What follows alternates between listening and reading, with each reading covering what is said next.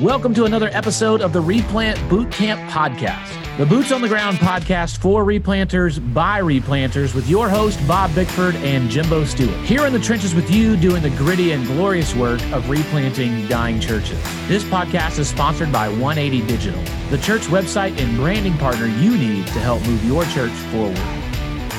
Back at it again at the Replant Boot Camp, and so excited. Bob's still in his daughter's college dorm room that we discussed last week is significantly nicer than any of ours. yeah. Well, let me uh, clarify. It's actually not a dorm room. It okay. A, it's an apartment complex.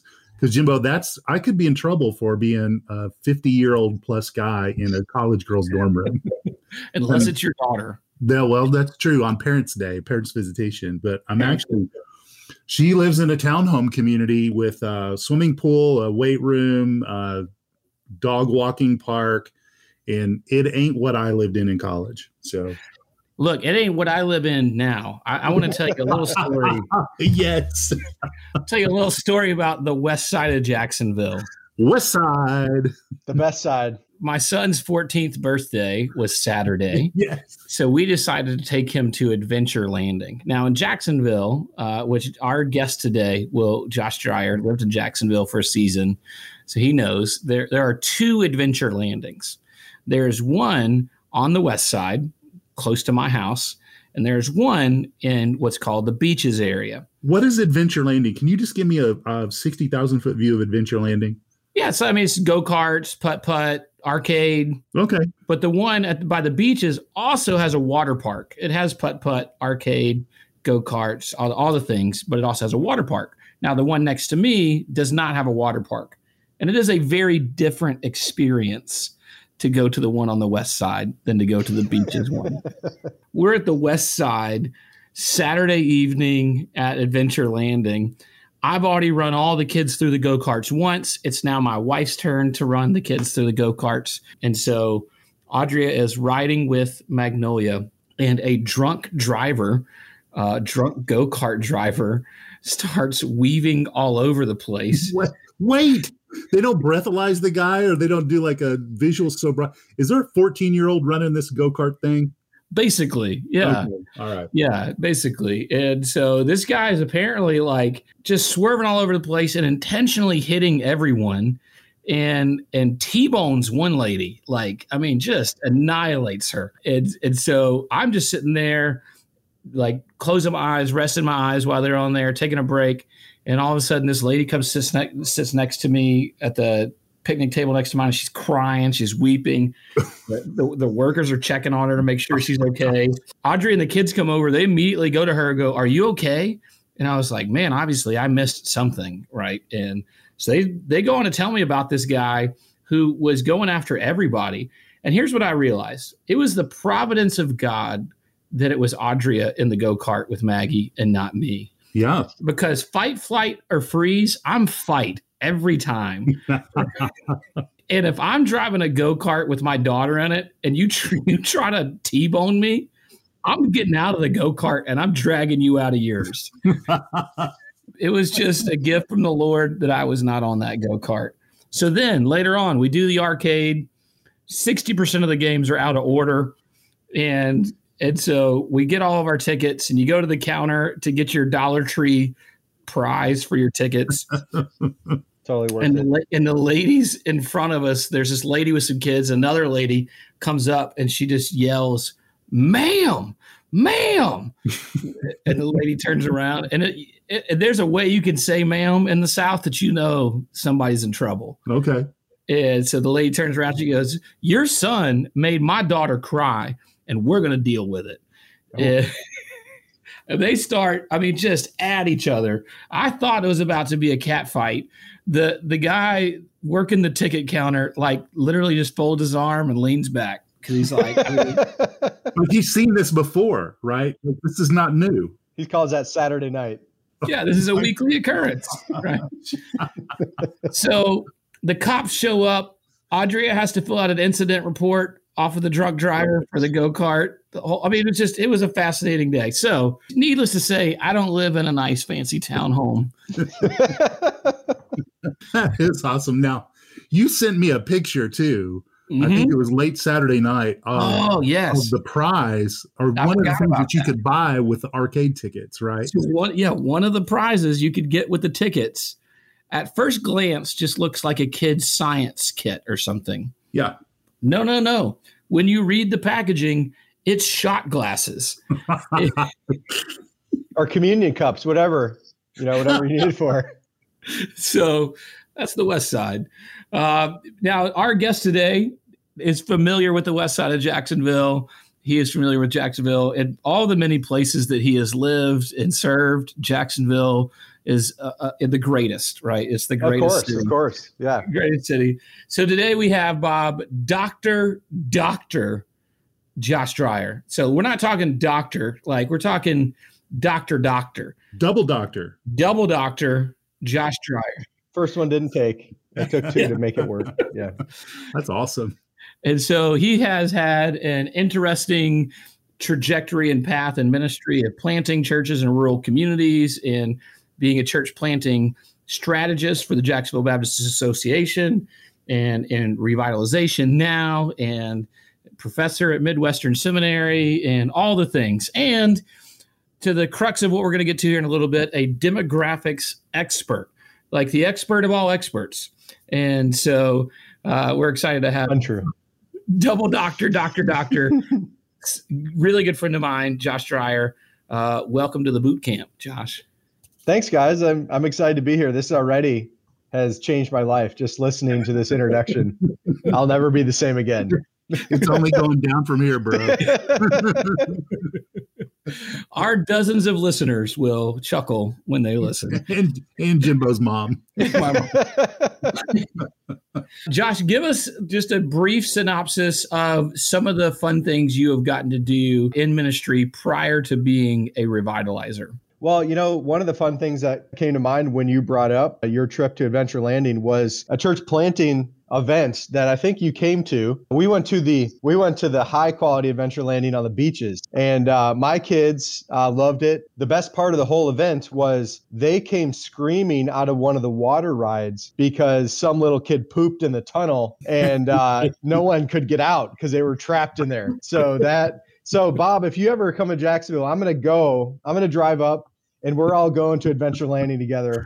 No, I have so I have a I am against the water park. So I had a bad experience in Hot Springs, Arkansas. We went to the, like the hillbilly water park of Arkansas.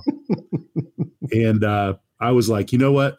There's like grass, there's straw wrappers. I Perfect. think there's a, a wet sock, and then there's a wad of hair. And I was like, I'm out. Like I'm never doing another water park, so I'll pass. That, that sounds like you're describing the one we go to oh, up in Jacksonville. It's perfect.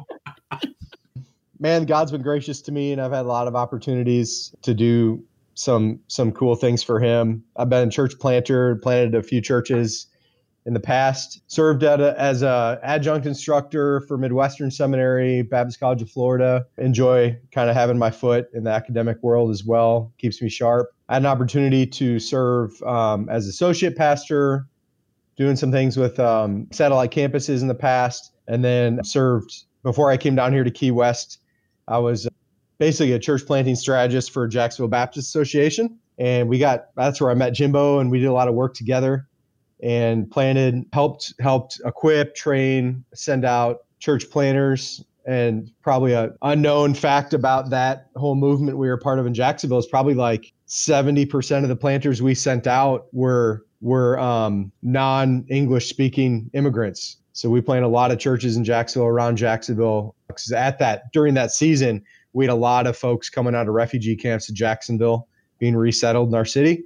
So we equipped them and helped plant all kinds of language churches, as well as you know non non-white churches. So of our churches we planted, we, we would plant 10 to 15 a year and probably only maybe like three of them were white English speaking churches. So we had a very ethnically diverse uh, ministry there. It was pretty awesome.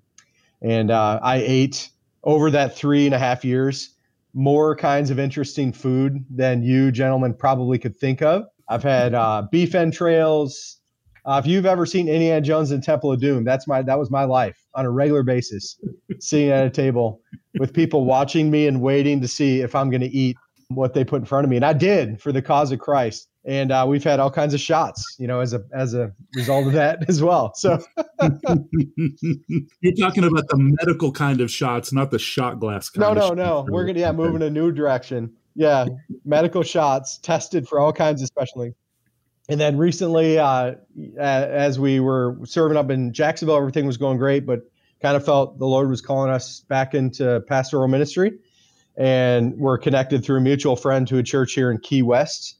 And as you guys probably know, have experienced, we were called to a church that didn't know that they needed to re- to engage in revitalization. And so we kind of got here and then surprise, we figured out that we had a lot of work to do and it was funny because I remember telling Jimbo in Jacksonville that he's my hero because only a crazy man would revitalize a church. I'm like, anybody can plant a church, but for someone to intentionally go into a church to revitalize, he's got to be crazy. And then God, in his humor and wisdom, sent me to one. And uh, we found ourselves kind of knee deep in revitalization. And uh, we've been at it for three years. And praise the Lord, we're almost through our third year. Yes. Which has not been pleasant, but God's been good to us and gracious. And we've seen growth and a lot of hard things happened, but a lot of good things happened too. So June is my third year anniversary. And we're kind of, I was just talking to some of our leaders and my wife that we're kind of over that third year hump. It, it, it all of a sudden just happened. We had a few meetings. We feel like we've gotten over that and we're in a, we're in a really good place right now. So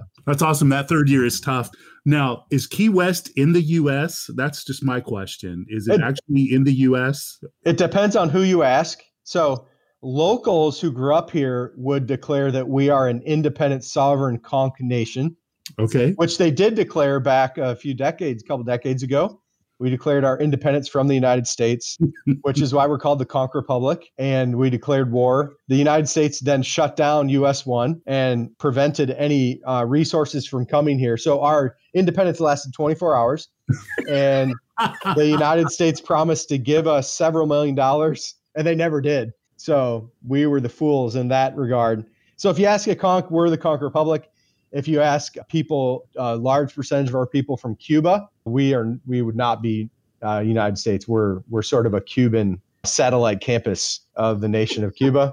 Love it. If you ask our Haitians, they would say we're kind of little Haiti. So we are a diverse, interesting island. That's for sure. Yes, sir. That's awesome, man. That's awesome. Talk to us about the the differences in your experiences in church planting and in revitalization. So you planted in Iowa. Where all of you planted churches?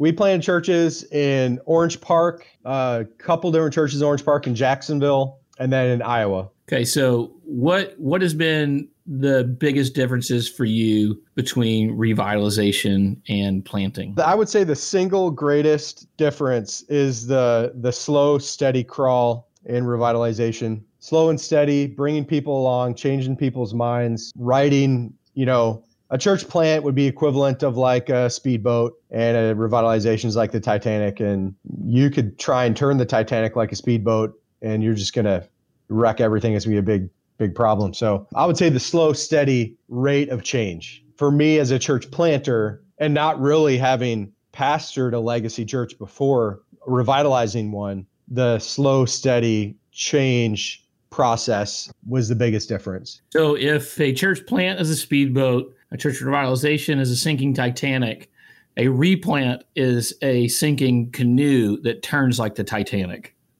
Yeah, uh, yeah, that would be very. Yeah, that's probably a fair uh, fair analogy. Yeah. yeah. Uh, the benefits we had here were the church, Fifth Street, when I got here, was very healthy financially, didn't have a lot of debt, and knew they knew before I came that they wanted to make some changes and even made some changes to the um, bylaws and the Constitution, things like that, that were good. Uh, the changes they made were good. But when I got here, no one had sat down and walked them through the day to day changes that the bylaws and the and the Constitution that they that they changed, they didn't actually work through what that means. Mm.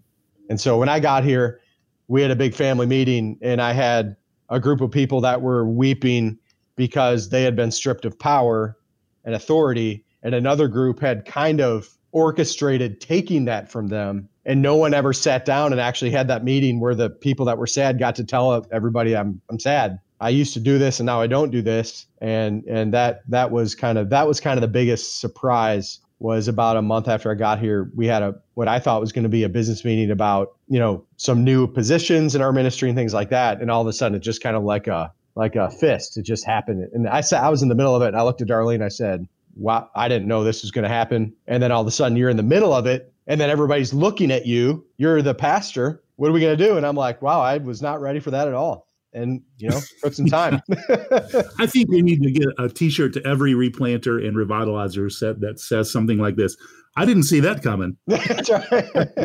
So i mean because it, it just hits and i was with the guy this morning and he was talking about the first incident that that happened at his church and he like oh man it's on right? It is on. And one of the things that josh you, you bring an expertise that uh, is so valuable is in studying demographics populations. You just mentioned the the cultural makeup of the church there in Key West, which is absolutely different from Iowa, and it has every church has a culture, and that culture is shaped and formed by w- the people groups around it and what's around it. So, can you talk about how you got into demographics and really what that, why that is so important in, in thinking through leading in a local church? Sure. Yeah. So, what happened was I was at serving at the JBA, the Jacksonville Baptist Association. We went and toured and spent a day with the Union Baptist Association in Houston, Texas. They were kind of like a tier above us as far as like number of churches and kind of what they were doing. The me, the version of me that was there, whose also name was Josh, he's now the he's now the leader of that association. Good friend of ours, Josh Ellis. Yes. Yes. Okay. So Josh Ellis talked about one of his one of his uh, sort of uh, ministries that he did there, which was demographic study. And man, he said that, and as soon as he said it, I'm like, I kind of went into like a dreamland. I'm like, I love everything, everything you just said. I want to do all of that. That's what my heart was saying. And so I, I talked to Rick, my boss, Rick Wheeler, and I said, Hey, what do you think about what Josh said? Because I loved that. And he said, I love that too. Let's get you to the training. So I went to Colorado and there was a ministry there that did the training. They're no longer functioning as a ministry, but they did the training and they would train a lot of international missionaries that would use this this study in their work internationally. And Josh, as far as I could tell, was kind of the only one of the only guys that was doing this in the US. And at that time, he would go to Georgia, Alabama, he would go to all kinds of states and do this for conventions. So I'm like, man, I love this idea. And as I after I was trained, I started digging into the the science and the art of demographic and missiological study. I started to adopt international missiological principles and studies to North America. And not a lot of people were doing that then. And I saw instantly, you know, the benefit of demographic missiological study to developing strategies to reach the community for Jesus. So as at a very basic level, all I do is help people answer questions about their their ministry context so they can develop and apply ministry practices that make the gospel uh, proclamation of the gospel more effective. That's pretty much very simple and basic. I help you discover who lives around you, what they care about, what they do for fun, how they spend their money, uh, what languages they speak, all of those things to help you develop strategies to reach them with the gospel. Give us some examples of how you have seen that applied well when somebody gains that demographic information and they take that and they develop a strategy. What are some ways you've seen that applied with excellence? So, a few, like uh, at a very basic level, one particular church was interested in sort of putting their their toe in the water of Christian education, and their first step was going to be a you know a Christian like day school or preschool. They want to know like you know should we do that? Is there anyone around us? So I developed, uh, you know, a map for them that showed all the preschoolers that lived in all the neighborhoods within probably about five miles. And so I could tell them, like, you know, in this segment of the population. So I can narrow down my study as far as maybe like two to three city blocks. And then, of course, it goes as big as the world. So we narrow down, okay, in this two or three city blocks, you've got, you know, like 65 birth through,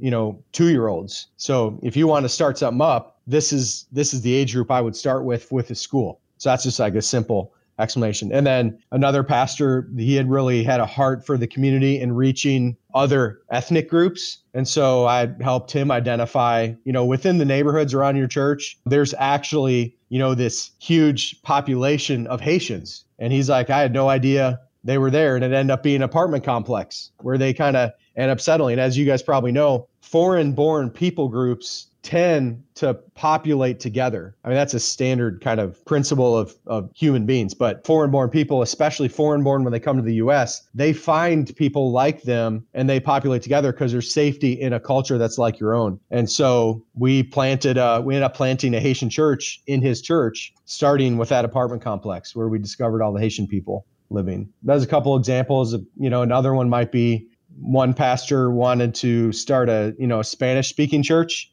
he just had in his heart he wanted a Spanish speaking service. We did the study, and there were no Spanish speakers around his church. So I'm like, you could do this, but you know, there's like five Spanish speaking people, you know, in one mile of your church. It'd probably not be a great idea. Yeah, you got to move, bro. Get yeah. out of here. Yeah. so he did not do that. So what kind of information if i'm you know just going to give you my information what kinds of things do do i have to give you in order to create a map for me so, the way that we start things generally is I'll ask people, what are you, what kind of questions are you interested in answering?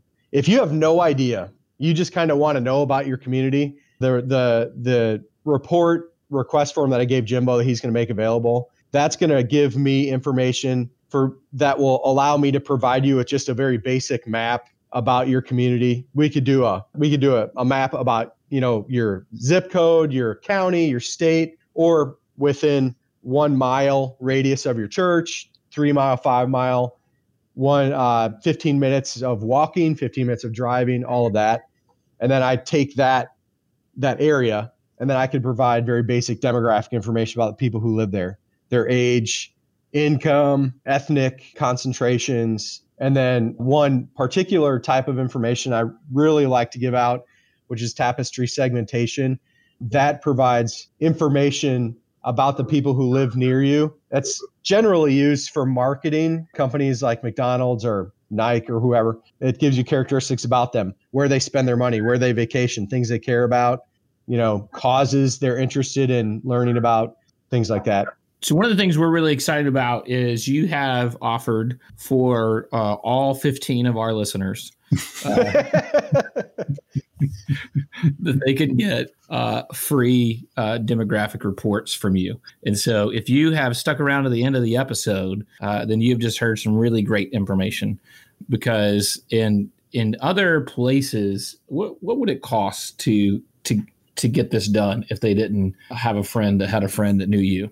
I mean, the basic the basic report that I would do if you were to contact Esri, that's the the software that I use. They're a company that that's known worldwide. You'd probably pay for what I what I would give you guys maybe five hundred to a thousand bucks. And then if you wanted something very specific and customized, you're easily up in the five to ten thousand dollar range. I mean, that's amazing. And I, you know, Jimbo, I'm, I'm thinking, gosh, I, I want to fill out that form maybe first in line. And then maybe can we do a boot camp episode about like him giving me the demographics my, about my church, right? And about just the area around our particular congregation. And Josh, one of the things I, I, just, you know, that's, that stands out to me and is, you know, I've served in churches in Texas and Missouri and deep South Texas, Corpus Christi, which is a coastal city, and it's a different, you know, composition of folks, and then Dallas, which is different composition of folks, and now in St. Louis, before of those churches in Texas and Kansas City. And each of those communities is unique and seems to ask different questions, have different needs, have different priorities, just have different ways of doing things. And so the reality is is that some of our guys may be in a situation that is different from where they grew up, the culture that they grew up in. It's not familiar. Maybe they parachuted into a, a place where they it's just like this is the first time they've ever lived there. And ministry can because it's hard and because people don't respond to what we might have been successful with in another setting. Can you speak to to how what you do and what you show these guys can help them be successful if they're in an environment where they've never been before and how it can open their eyes maybe to see the the opportunities and spaces that that God could use them and their church in because I, I, think one of the di- the difficulties one of the, one of the the I'll say this one of the lazy things we can do is to to say well this is just this area is just too hard to reach because fill in the blank right and I don't think that's true because I think the gospel can be effective everywhere, but we can't use the methods that we used in Iowa in Key West. Right? Right. Yeah. So how how do you help a guy like me if I just transplanted in a, a, culture that's completely different than mine, one that I don't understand? How can you help me ask the right questions and think the right things and maybe pursue some things with the people God's given us uh, into our church? Yeah. So a couple things come to mind. The first one is I'll use an example. So I was helping a church up in actually up in Ponte Vedra, which is a very wealthy section of Jacksonville. It's like the opposite of where Jimbo lives. Like there's Jimbo and then there's Ponte Vedra. They're actually opposite sides of the county. But Ponte there's Vedra, a sign outside of the town that says opposite of Jimbo, right? Yes. Yes. yeah. It's Jimbo goes there, alarms go off. so Ponte Vedra is a super wealthy area. And I was in I was doing some some consulting and I was an interim pastor for them and also giving them some consultation as they try to discover how to be more effective in this, you know, in the ministry there. The church itself was um, composed of a group of people that were still very deep south and even rural deep south. These were people that owned farmland before Ponte Vedra was Ponte Vedra that sold that land to developers that were now they were now very wealthy, uber wealthy, but were still rural Floridians. If you guys know who that, you know, that type of people group is. Awesome folks, very loving. And they wanted to reach Ponte Vedra. Their idea, for instance, in one of our meetings was to have a big yard sale, right? Everyone's going to bring their junk. We're going to have a yard sale. That'll bring draw people in. and I'm looking, thinking, I'm like, I got the information, the demographic information in front of them. Let's look at what the people of Ponte Vedra like to do for fun and where they spend their money. They don't go to yard sales. No, they're not. They'll they'll bring stuff to your yard sale, like donate it to you because what we learn in demographics is they care about helping causes. They want to use their money to help people, but they they ain't coming to the yard sale to pick up, you know, your old stuff out of your garage, right? What we should do is have a farmers market because they like they wanted to have they like organic food they want to shop local they want to help local farmers that that was what they cared about according to you know my research that would be an example of what I would tell. You know, this is a group of people that didn't really understand their ministry context. We had the yard sale, it wasn't really well attended. And after the yard sale, I said, Y'all need to start a farmer's market. I don't know if they ever did, but I guarantee that thing would have been busting at the seams. They had the land to do it. No one in that area had land. They still had a large property, and uh, farmers market would have been gangbusters. They would have made money, you know, for whatever ministry they wanted to do, help local people, and the the people of Ponte Vedra would have come down the road. About six months after we talked about it, someone started a farmers market. It was huge. Yeah, man, he's like the Josh is like the kind, gentle, redeemed, and saved Gordon Ramsay. He can come in and tell you what not to do and what to do and make you guys successful in in all so many ways. I like this guy. I think he's really great. Josh Dryer has a unique gift to be able to rebuke you with a feather pillow. And you don't you don't even realize you're being rebuked. You're you're like, man, he has great ideas. And, and, then you're like, wait, I think he just told me that I'm a moron. I think, I think he just told me everything I'm doing is wrong, but he also gave me all the ways to do it right. No, Josh is a great friend. His his he uh, married up. His wife is uh, oh yeah twice as cool and awesome. I think she's blind. That's not been affirmed yet, but I think she's blind. and then he has some beautiful daughters that uh, little plug you can buy their earrings. They have an etsy shop that this i didn't even I wouldn't even plan on bringing that up but i'll drop a link of that in the show notes and well i'm gonna get my ear pierced then and put one in so you or, or, you could just buy some for your wife the other option. Hey this has been great josh. What we'd like to do is bob had a great idea. We'll have bob fill out a form you give him some demographics and then let's do a part two after that at some point where you just come on and help him? I can't like just the idea of being of help of consulting or helping the great Bob Bickford is enough for me. I'm going to do a screenshot and that's going to be my Facebook profile, me with Bob just in the same screen. That's all I need. You did not listen to a couple episodes ago. Jimbo gave me a name and even put a Facebook or Twitter poll. And I don't, you have not revealed the results of this, but he said, What should I be called? Should I be called the Golden Guru beautiful Bob Bickford or below average Bob Bickford. I'm, I'm, thinking below average one. I'm thinking that's what one. He's just not told me yet because he doesn't want me to be offended. so I can look it up right now. What one was the Golden Guru? Okay. All right. Well, there you go. So you are officially the golden guru, Bob Bickford. All right, guys. Thank you for being a part of this. Thanks for coming on. Josh, we'll see you next episode. And maybe soon we'll be having Josh back on for part two of demographics. It's going to be awesome. Thanks for having me, guys. It was a pleasure. Yeah. So if you want the free demographics report, then we will have that in the show notes and on our website somewhere. Thank you for listening to this episode of the Replant Bootcamp Podcast, a resource for replanters by replanters. If you enjoyed this episode or found it to be helpful for you and your ministry, please help us get the word out by subscribing, sharing, and leaving us a review on your favorite podcast listening platform. This podcast is sponsored by 180 Digital. 180 Digital is a team of design, development, and marketing experts that love working with churches big and small. Check out 180.church, O N E E I G H T Y.church to learn more about how 180 can help your church move forward.